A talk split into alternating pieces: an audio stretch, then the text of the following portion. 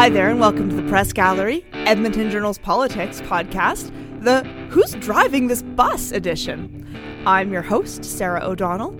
It's Thursday, May 1st, and joining me today in the newsroom studio for the show are provincial affairs reporter Mariam Ibrahim, Hello. columnist Paula Simons, Hello, Sarah. and provincial affairs columnist Graham Thompson. Hello. It's been something of a milestone week in Alberta politics, with announcements and developments that are sure to add to an already shifting and changing political landscape. You can put them in broad categories of leadership and labor deals. So, why don't we start with the leadership question? And I know we haven't wanted to talk too much about the party leadership contest on this show, given that, you know, it's an internal party matter. But there were a couple of major developments this week that I think we would just be it would be a shame if we didn't talk about. So where should we start, Graham? With the NDP or the PCs? Let's do it with the NDP. Okay. Because it's new. It's something uh, unexpected in one sense. Leader Brian Mason, um, he announced on Tuesday this week he's actually stepping down. He'll be retiring in October as leader of the NDP. Now, it was a shock in the sense that we didn't expect it right now. We've been hearing for some time that he would likely be stepping down during this mandate at some point. Uh, but we had heard nothing. There's usually there's rumors leaking out on these things when a leader is going to step down. We usually hear something coming out. He apparently just told his caucus on Tuesday morning, um, "Boom, I'm leaving," and then he had a news conference within minutes of that saying, "I'll, I'll be out in October." That does mean he's sticking around though as leader. After the uh, leadership, he's hoping the convention will be in October, uh, middle of October. He'll stay on as, as, an MLA. He may actually stay on again and run again and be uh, sort of a, a backbench if I can call it that, yeah. MLA for the NDP. Yeah. So he's not actually leaving politics altogether, but it was a surprise it was done so quickly this week. Mariam, what was what was this like Tuesday? Were you there in the room when he called this press conference? What what what was the mood like at the time? Yeah, um, I uh, I was there. I think it was when we got the news release that morning. Um, it was sort of reminiscent of Redford's news release when she said she had an important announcement to make. It was really similar to that. You know, Brian Mason is going to be making an important announcement. There's only a few things that could mean. Um, and it seemed pretty unlikely that there was going to be an announcement about an NDP floor crosser or something like that. So I think by that point we all had figured that that was what he was going to be doing. And then, of course, when he came into the room, he his wife was with him and his son was there, and so by that point we knew. Um, and it wasn't very long into his remarks that he'd said that he was going to be stepping down, as Graham said, effective October 19th, I believe. And what he wants is to have the leadership convention uh, October 18th and 19th, and so he'll remain leader until then. But we'll, we're going to be having another two, two basically two uh, leadership campaigns this uh, two leadership races this summer, which will be interesting. His remarks were really interesting because he he said that it was time for him to step down because he felt that a new leader could come in and sort of breathe new life into the party, and. Um, encourage progressively minded people to vote for them ahead of the next election. And he really painted it as um, the only real opposition to what he he seemed to be pointing to uh, a wild rose government in 2016. I mean, he did talk about the PCs here and there. He almost caught himself and said, "You know, I guess I shouldn't just say wild rose," um, but he certainly seemed to be suggesting that in 2016 it was going to be a wild rose government, and that um, his leaving the party was going to set the party up, leaving the leadership was going to set the party up for you know a new face, new life, and and perhaps sort of a new momentum going forward. What did you make of this reaction, Paula? Because for me, I'm trying to think of a time that I remember without Brian Mason in politics in, in Edmonton. I mean, well, it's an. Ex- I mean, it is a real credit to him as a politician and as a human being. The outpouring of respectful response to his resignation from every party. Uh, it's an interesting thing when I f- first went over to the legislature to be there full time when I was covering off uh, when Graham was on a sabbatical. And one day I came into the cafeteria and saw Brian Mason having a very convivial lunch with Ted Morton. And I came over and I said, Oh, so here are the two of you having lunch. And They said, Oh, yeah, no, we get, you know, they were really good friends. I mean, he was the kind of politician who made um, friends in all parties, which never stopped him from being an extraordinary scrapper in the House from being one of the stars of question period, from asking some of the most penetrating questions. And yet, you know, we'll recall that he and Danielle Smith have spent much of the last year traveling to university campuses across the province doing these show debates together. Uh, he had an ability, while being fiercely partisan and fiercely committed to the ideals of the Democratic Party, to you know, to the social liberalism of his party, to nonetheless have the respect, grudging and not so grudging, of people in every other party. You're kind of to me sounding somebody who sounds like he's cut from the same cloth as Jim Flaherty in a way, because those were a lot of the kinds of comments we heard uh, after Jim Flaherty died. That you know everybody seemed to love him or respect him at least, regardless of, of what party they were from. Isn't I, that? I think it helped uh, with um, Brian Mason. Um, I, I, agree with Paula. Like he was, and uh, both my colleagues, he was a very articulate, um, a great scrapper on the floor, very fast on his feet, a natural politician. But also, what helped him was the fact that he would never become premier. Uh, the the government liked him as opposition because they knew where he stood, and he was very clear on where he stood. Very often, he was the only person speaking out for tax reform and things like that. But he was never a threat to the government, so they didn't see him as somebody that could actually defeat them. So, especially people like Ralph Klein, like the NDP, because they weren't a threat. And if you're not everybody a threat, but you speak for certain things um, that you can respect what they're saying, then people do like you because you're not going to be bringing them out of power. So, dare I ask, who could potentially replace Brian Mason? Was anybody willing to talk about about that? They, they, they don't have as many choices as the progressive conservatives for seated MLAs, certainly. No. Um, so none of the caucus, really, of course, on Tuesday were willing to talk about their intentions. Um, but uh, in in his sort of resignation speech, Brian uh, Mason did say that he hoped that all of his caucus would run and that he hoped that it would be a really competitive race. Um, you know, I think obviously the, one of the first names that comes to people's minds is Rachel Notley, just because of the sort of long connection she has with that party through her father, and also um, I think many people look at her as as a really effective uh, member of the opposition who. Um, sort of in, in, in the same way, I guess not as, as flashy or scrappy, but is is um, effective in the way she asks her questions in question period I mean, and that sort of thing. I mean, she's she's a highly intelligent woman. I mean, Brian Mason I mean, one of the reasons we're calling this episode, you know, who's driving the bus is, of course, he got his start as a bus driver, was a member of the transit union, went from there to city council, and from there to the legislature. Rachel Notley's background is entirely different. I mean, she's a, a trained lawyer, the the daughter, of course, of Grant Notley. You know, I guess as Justin Trudeau is to the federal liberals, Rachel Notley is to the provincial New Democrats, and I think for family reasons, she didn't have leadership aspirations. Now her children are older. Um, I think that she would be an extremely credible leader of the party. The, the other name is, of course, Dave Eggen. Yeah. yeah these two names. Um, I think Eggen maybe wants it more. I think that uh, Eggen, I think, has been planning this moment for years. He really seems to want to want to be leader of the NDP. I think, though, the better choice I think right now would probably be um, Rachel Notley. She's just more likable. I think people actually do warm up to her. I mean, they're both you know intelligent and competent people. I think Rachel Notley has a higher public profile, um, and I think you know I've been on a stage moderating an event where she and Danielle Smith were both speaking. They're they're, they're fascinating to watch the two of them together. I mean, they're really well matched. I, you know, as, as somebody who you know tends to watch question period these days from more of a distance. I would I would love to see the Rachel and Danielle show and the Laurie Blakeman show. That would be kind of awesome. With the progressive conservatives, there was a lot of talk about outside people. With the NDP, is anyone talking about an outside savior to come and rejuvenate the party? I've heard of crickets. well, another thing is this, this is coming on so suddenly, but an outside savior, there's not really needed a savior. You need somebody to actually grow the party. Right. I wouldn't, I don't know, the, the word savior is needed for the conservatives, not for the NDP. Okay, well, so speak, we've, we've gone, we've wandered our way into the conservative party here. Yes. Tell me, Graham, what happened this week? With that party. Yeah, bizarre soft launch of Jim Prentice's campaign. It was bizarre because what happened, there was no official announcement. Prentice hasn't talked to us. The media got a call from his the Prentice campaign, a person in Prentice's campaign that we know in the media, we trust this person. This person is saying, "Don't name me, but Jim will be announcing in the next week or so he's going to be in this race."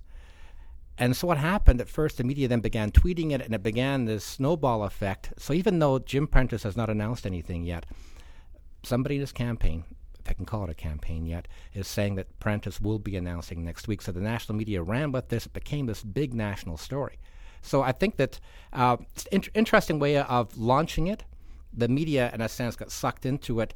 So we'll, we'll be talking about this now. We're talking about it now for the next two weeks, and then he's going to announce it. It'll be a big story. Then we expect a week, uh, week from today, a week from tomorrow, he'll be announcing it, probably May 9th and then it'll be a big issue again across the country. It's like it's like waiting for Godot, though. I mean, it's really funny. I mean, I, I, came home that day and I said to my family, "So here's the big story," and they said, "Oh, is Jim Prentice running?" I said, "No." An anonymous person close to Jim Prentice says Jim Prentice is thinking about striking a committee to investigate running, and. Well, no, actually, he is. No, it's more than that. Yeah. He said he is going to run. He's right now getting the team together. He'll announce his vision for Alberta next week. Yeah, but it, you know, what what made me laugh is that on Twitter, every single media outlet announced that they had this exclusively. So not not us. No, no. I mean, you know, but the Herald said exclusive, know, and, the CBC, and the CBC said exclusive, and the, and the CTV said exclusive. And, and, and, all that was was the person making the calls each knew. So like we, we were fourth in the line. Oh. Eh, yeah, see, and nobody called me. I, you know, oh. I, am I'm, I'm, I'm, you know, I'm not on, I'm not on Mister Anonymous's uh, Rolodex or Mrs. we don't even yeah. know. Could be Mrs. It was, it was a guy. All right, all right. I, I talked to him. He called me. Said, "I'm sorry I called you so late." And by then it had been out on, on on Twitter, and I was thinking at first, journalistic, you're thinking journalistically, what do you do with this? If someone else says, like, an anonymous source saying this is going to happen, we think next week, what do you do with that? But then the calls began going to all the media, and then it kind of there's also an issue here about media ethics as well. I think uh, it's, it's, a great uh, issue, I think, for uh, journalism students to figure out how do you deal with this kind of thing, because um, Twitter does change it. Normally, a person can make telephone calls to the media. In the old days, like a decade ago, nothing would happen until supper hour news or perhaps the next morning's newspapers. Now, all of a sudden, it's on on Twitter immediately. What's been the reaction to his entry into the race? If, well, his his whatever the heck this is. well, his, his soft his slow entry, yeah, into the to the towards the line there. Yeah. Um, well, I think everyone's been expecting this, even though it's not officially official yet. Um, the Wild Rose has already uh, come out. You know, Danielle Smith came out and called him a red Tory, um, and yeah, so they're they're really trying to sort of paint him as of of cut from the sort of same cloth, I guess we could say, as Redford, and, and not just ideologically, but trying to paint him as an elitist, an outsider, somebody who hasn't lived in Alberta, sort of the Michael Ignatieff of Alberta politics. You know, he didn't come home for you, right? And I think, and I think too, there, uh, you know, many people are saying. Um, is it really good for the party if someone who has sort of built up all of this hype around him comes in and is basically, you know, uh, as some have called him, the 800 pound gorilla comes into the race 900 pound and is basically, uh, you know, and then it's a coronation. Is does that send the right message either? Um, you know, in the Wild Rose, for example, and, and other opposition parties too, have been saying from the beginning since Redford resigned that it's not about the leader or whoever takes over that office. It's about the party and, and that the problems with the party are so deeply rooted that one person isn't going to be able to come in and fix them in two years before but the next election. That, sorry, there's a track record though in Alberta that is about the leader, and I, I, know the opposition is trying to paint the whole caucus, and it's a good strategy. Say they're all bad people, basically politically, but Alberta has a history where you change the leaders of the PC party, and you change the culture, and people end up voting again for the PCs. You saw it with Don Getty, for example, very low in the polls. They bring in Ralph Klein. Ralph Klein campaigns against Getty basically, and then wins. Can it happen again? It's happened before. The Stelmach happened with, of course, Redford. Um, but they're checking off these boxes saying, okay, we want somebody who's an outsider, in a sense, not actually in the caucus, not tied to all the scandals, not tied to the, the spending issues with Redford, but somebody who still actually is an insider because they have support within caucus. Um, they know caucus, they know the PCs in Alberta, they've, they've, got respect. So then you start checking them off. Somebody who's got a conservative um, credentials. And that's, you know, you go down this list uh, and it, you check it off and it's Prentice. So he's both an outsider and an insider.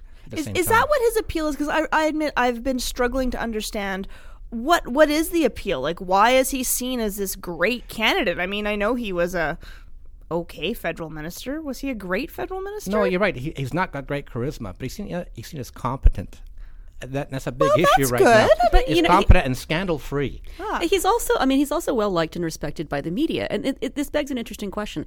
I I have a lot of respect for Jim Prentice. I think that uh, you know he stood up for uh, gay and lesbian rights in Stephen Harper's caucus, which was not easy. I think he was quite a good minister of Indian Affairs who really tried to make some progress on uh, what's a very difficult file. But I don't know that he has as much profile outside of the media and Calgary's business elite as people within the party seem to think that he does. I think if you stopped somebody on the street of Lethbridge or Fort McMurray and said, Who's Jim Prentice? I don't know that they would know. I mean, I, I think. I, I, that, that doesn't really matter. I don't think it does. At this point, you could say yes. I don't know, but give it six months for leadership, and then he'll become premier. If, if, if he wins the leadership, yes. he, I mean, he, he, becomes he, the yeah, PC he, will leader. automatically become the premier. And but- all of a yeah. sudden, then he raises his profile. Look at like Stelmach. No one knew who Stelmach was, and he was. Well, but Stelmach had Stelmach did have a kind of popularity bill. It's interesting because Graham made a point uh, in something he wrote earlier this week that there is a curse on frontrunners Yeah. in this in this province in this party. I mean, uh, it was supposed to be a Jim Dinning coronation. It was supposed to be a Gary Mar coronation. and you go back to Nancy Betkowski actually Yeah. beat Ralph Klein on the first ballot in 1992. Let's turn to the man currently in the premier's chair, Dave Hancock, and he has had a somewhat of a busy week. It sounds like, while other people have been talking about will w- are they going to enter their leadership or talking about retiring from one part of their job, he suddenly it sounds like got a deal on the labor front, Very which suddenly. is something that yeah kind of came out of the blue for me. You've covered this. Can you?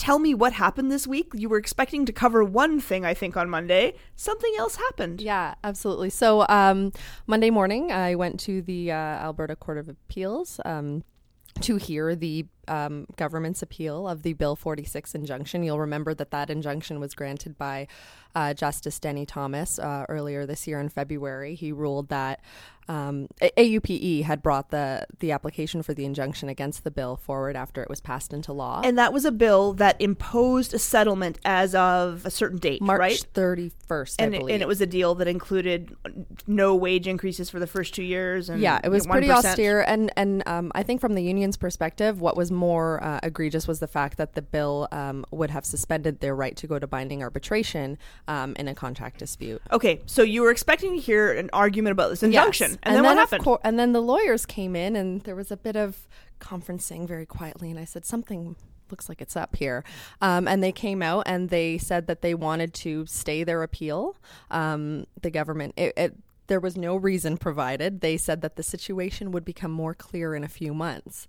Um, and uh, and then we were told by the lawyer for the AUP that there would be a statement later on, and so of course this started everyone thinking, well, there must they must have struck a deal, um, and then it turned out that they had the night before, really at the eleventh hour, um, and so they were able to come to an agreement that um, it's a four year agreement.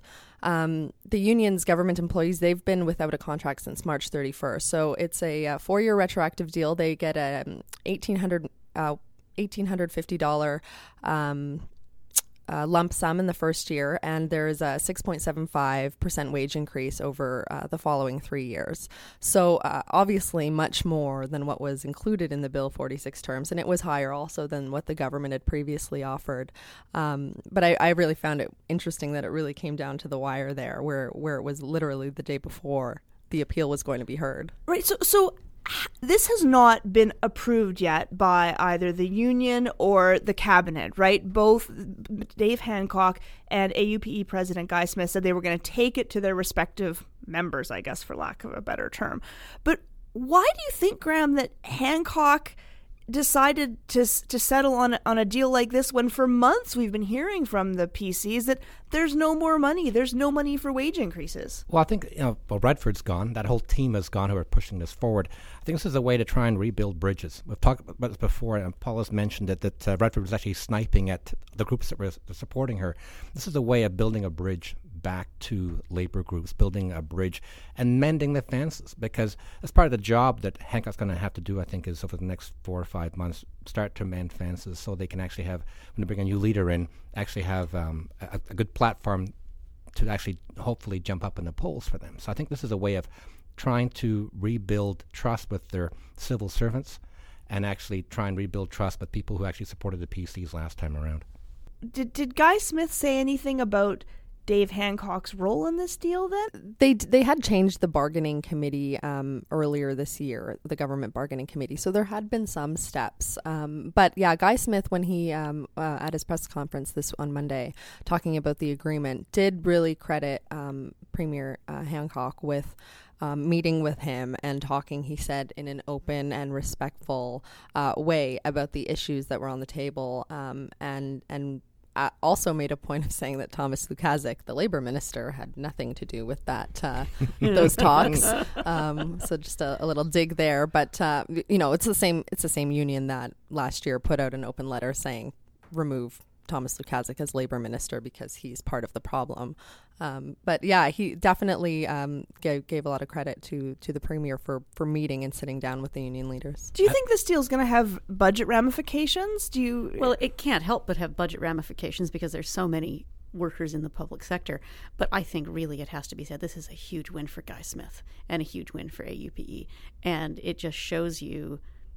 I mean, I suppose you could argue that maybe the government was playing some kind of strategic long game and that, you know, bringing in the bill brought them back to the bargaining table. But I think you would have to be smoking whatever Rob Ford was smoking to think that. I mean, and I, there it is. And there it is. Um, uh, I, I, think that uh, I think that at AUP they must have been popping champagne corks. This is a huge moral and uh, legal victory for them. Yeah, that's a very good point. I think that the, another reason why the government actually, in a sense, gave AUPE this was because they were going to lose in court. You know, they, they lost. Well, I think they would have lost in court. This injunction, you see, Justice Denny Thomas's comments getting the temporary injunction was just slamming the government's arguments about.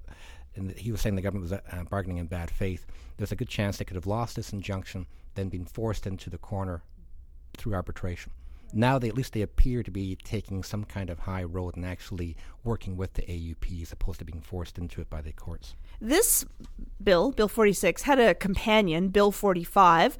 What's the status of that? That was the measure that imposed more severe penalties on for strikes. That's right, or for the threat of strike. Strikes. Yeah, we're talking about job actions. That, is that still? It's on play? the books. Mm-hmm. Uh, it has not been proclaimed, but it's there, sort of waiting in the wings for maybe when it needs to be used. It can be very quickly proclaimed through uh, an order in council.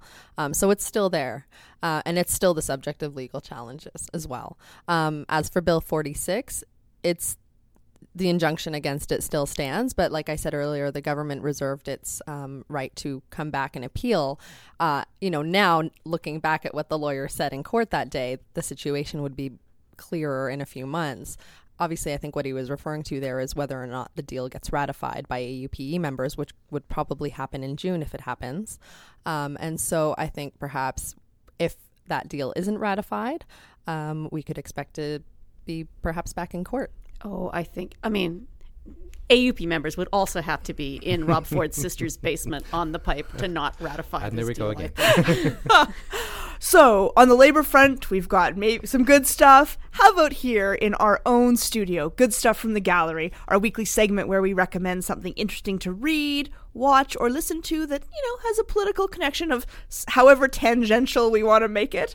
Um, Graham, do you want to start? Um, yeah, a report released today by the Canadian uh, the Council of Canadian Academies, a report done on fracking for the federal government. You've stolen mine. That's okay. Go and that, tell me. It's, a, a, it's an important. I have not read. It's 260 page report. I've not read the report yet. I've seen the synopsis. I've read the news media. I'll get into it later on today. But to me, it's really important. This is a report for the federal government, commissioned by Peter Kent when he was environment minister, saying how safe is fracking? What do we know about it? Of course, fracking is using um, um, uh, liquids like water and other chemicals underground to um, crack shale deposits to get oil and gas. Alberta's using it for oil. Other, like BC's using it, using it for natural gas. This report is saying we don't know enough about it because it may start to endanger our drinking water supplies. It's really important questions. We allow these things to go ahead, and then we ask the questions: Is it safe after the fact? And this is actually going to be a major issue uh, environmentally and politically moving forward. I endorse absolutely everything you just said. So it's got a double recommendation to read that report. Oh, aren't we going to have a fun afternoon ahead of us reading the fracking report? Oh, excellent. Paula, what's your good stuff? All right, my good stuff is something a little closer to home. I'm going to recommend a piece by Colby Kosh of Maclean's. For people who don't know Colby Kosh, he's Maclean's magazine's Edmonton based curmudgeon. He's sort of a political essayist who has um, cornered the market on being sardonic. And so he has a uh, wicked piece this week called Jim'll Fix It, uh, which is about uh, Jim Prentice's soft entry into the uh, PC leadership race. He manages, though, um, because nobody is safe when Colby Kosh is wielding his keyboard. He manages to slam, I think, every party in the uh, in the Alberta legislature in what you might call a brilliant example of radial satire. So I'm going to recommend um, uh, Jim will fix it on the Maclean's website. Thanks, Paul. It sounds good. Mariam, how about you? Um, my good read recommendation is a um, 48 page review of free expression in Canada, published by the Canadian Journalists for Free Expression. It's their fifth annual report. Um, it is not like a 48 page meaty report, so don't worry about that. There's lots of different like articles in there. Are there charts? There are charts. There are by the numbers graphs. There are um, cool articles about FOIP. Um, there's something in there about Brent Rathgeber and a private members bill that he pulled off the order paper after it morphed into something he never wanted it to be. There's just a lot of it's a lot of really interesting pieces in there. Um, so I'd uh, I'd really recommend that. that week. sounds good. And what's that called again? It's the Canadian Journalist for Free Expression 2013-14 Annual Review of Free Expression in Canada. It was released this week to uh, coincide with World Press Freedom Day, which is Saturday. Thanks, Mariam. Well, since I'm driving the bus for this show, we'll call it quits there. Everybody can get out at the next stop.